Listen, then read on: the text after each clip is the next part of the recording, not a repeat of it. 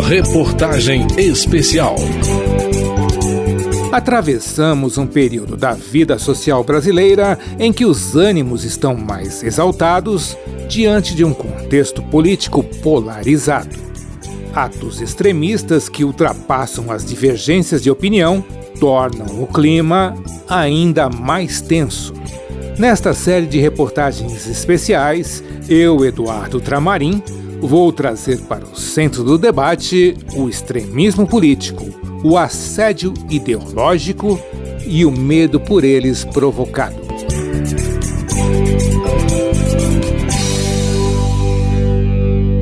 Se eu uso vermelho ou se eu vou de amarelo, eu não tô num duelo, quero conversar.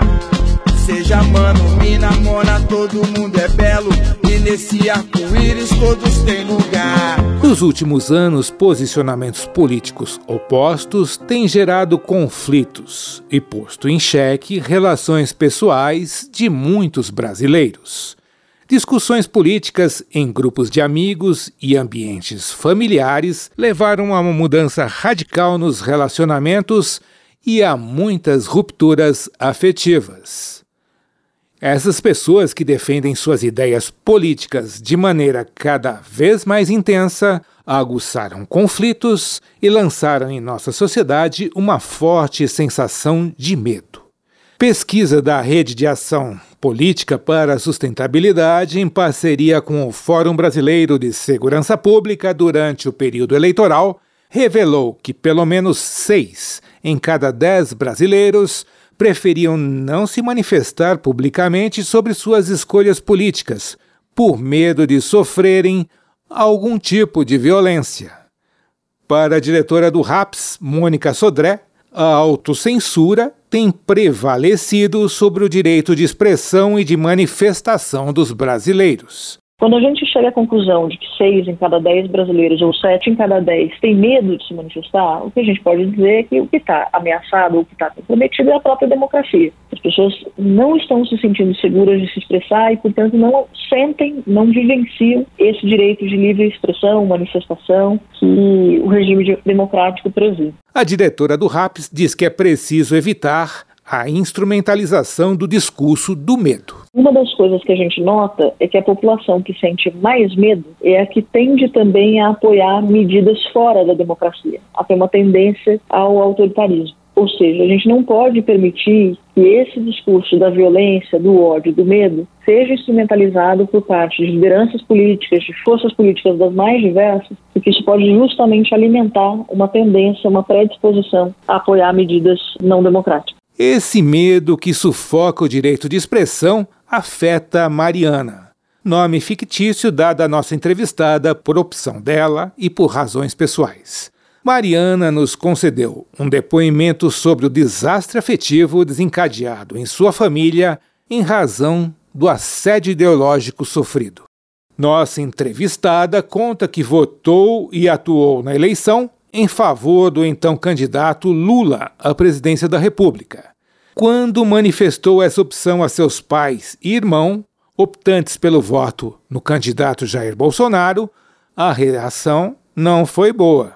Mariana afirma que sempre respeitou a opinião política deles, respeito que, segundo ela, não se verificou do outro lado, já que os familiares tenderam a assediá-la no aspecto emocional. Essa forma de tratar a nossa divergência de pensamento é absolutamente desnecessária. A gente tem como lidar com as nossas divergências de uma forma que não interfira na nossa harmonia familiar. Eu tenho grandes amigos que são extremamente bolsonaristas e a gente se dá maravilhosamente bem. Eu fico triste por eles não conseguirem separar a família da política, especialmente minha mãe. Eles tentavam me atingir de forma emocional para que pelos meus pais eu mudasse de ideia. Após a eleição de Lula, a mãe de Mariana passou a frequentar o acampamento dos insatisfeitos com o resultado da eleição nas imediações do QG do Exército em Brasília, deixando de lado suas atividades de trabalho e seu convívio com a família. No acampamento, pegou uma pneumonia, como explica a Mariana. Ela viveu em função disso por 60 dias Ela largou tudo que ela fazia. Ela tinha uma empresinha dela que trabalhava muito pouco, mas ela tinha a sua produção própria. Ela fechou isso. Ela deixou de, de ter momentos de lazer, ela deixou de ter momentos em prol da sua saúde própria em função disso. Ela passou do dia 1 de novembro, né, que foi o dia seguinte ao segundo turno, até o dia 8 de janeiro, 100% em função do bolsonarismo, prejudicando inclusive a sua saúde mental e física. E sem que eu pudesse fazer nada a respeito, porque ela estava absolutamente inacessível. As relações azedaram ainda mais quando Mariana foi com o marido e o filho à esplanada dos ministérios para a posse do novo presidente. Mandou post para os pais, que entenderam a atitude como uma afronta. Eu ouvi do meu pai que eles decidiram entrar de cabeça nisso, que se dedicarem ao bolsonarismo, ao golpe, apesar deles falarem que não são golpistas. Não, não, golpe não. Quem não teve eles decidiram que eles tinham que lutar. E na terça-feira, eles falaram que estavam prontos para tudo, que estavam prontos para bala de borracha, spray de pimenta, que tinham comprado colírio, antes spray de pimenta e que eles iam nisso até o fim. E o que me surpreendeu muito foi que depois do dia 8 do ataque terrorista, todos apagaram tudo, apagaram que estiveram no QG, apagaram que estiveram presentes nas manifestações e começaram a se comportar comigo como se nada nunca tivesse acontecido o que é muito confuso. Já a enfermeira Fernanda, também de Brasília, conta a vivência da intolerância do lado contrário. Fernanda, também por razões pessoais de segurança, prefere não divulgar seu sobrenome. Ela diz que por muitos anos seu grupo de colégio em Fortaleza se manteve conectado e unido. Fernanda destaca que o grupo tem convicções políticas de esquerda e que ela também em sua juventude, partilhava dos mesmos ideais, mas que os deixou quando passou a seguir a Igreja Evangélica. Quando Fernanda votou em Aécio Neves para presidente da República em 2014, o grupo criticou. Mas foi a partir do anúncio do voto em Jair Bolsonaro em 2018 que o grupo azedou de vez e tornou o velho compartilhamento algo impossível de manter.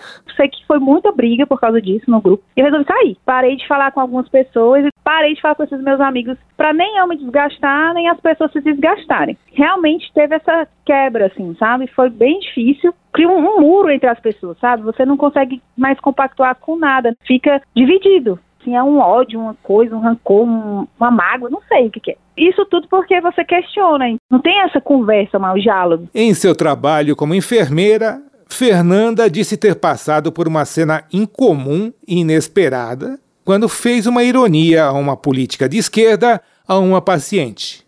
Essa reagiu aos berros, dizendo que o remédio entregue pela enfermeira a levaria à morte. Agora estamos desse jeito, né? Todo mundo se sente muito ofendido com tudo. Parece que toda hora você tá pisando em ovos, né? E muitas vezes você não tá querendo ofender. Às vezes você tá fazendo um comentário, aí aquele comentário que você tem aí é ofensivo. Tudo tem uma coisa por trás. Ah, isso é machismo, ou isso é feminismo, ou isso tudo parece que o que você fala hoje tem um, uma questão ideológica no meio, sabe? Tá muito estranho. Aí você fica super ansioso, preocupado e não sabe muito como lidar com essa relação com as pessoas. Fernanda diz que também muitos extremistas de direita após o episódio do vandalismo na Praça dos Três Poderes no 8 de janeiro, passaram a evitar se posicionar politicamente. Segundo ela, é uma forma de evitar serem rotulados como terroristas. Acho que depois do que aconteceu no dia 8, a galera ficou mais calada. Aí todo mundo acha que todo bolsonarista é daquele jeito. Aí todo mundo fica com medo de ser chamado de terrorista, entendeu? Ninguém quer ser chamado de terrorista, sabe? Mas assim, era iminente aquilo que aconteceu. Tinha muita gente revoltada, né, com o Lula ter ganhado, né? Poucas pessoas aceitaram a derrota. E aí, hoje, se você se posicionar, você fica passado como se você fosse terrorista. Nem todo mundo é bolsominion. Todo mundo quer o melhor para o Brasil. Só que a gente acha que o, talvez a direita seja um pouco mais responsável que a esquerda, não achando que a questão social não seja importante, mas a gente precisa de uma responsabilidade com o dinheiro público. Fernanda e Mariana estão mais tristes. Muitas vezes preferem não se manifestar politicamente em razão de não saber o tipo de resposta que terão. Esse mesmo clima negativo faz com que cerca de um terço dos brasileiros acreditem que o país surfará numa onda de menor tolerância em 2023. Foi o que revelou o levantamento da empresa de pesquisa Ipsos. Amanhã, na segunda reportagem desta série, especialistas avaliam o comportamento extremista e a melhor maneira de lidar com ele. Acompanhe conosco na reportagem especial.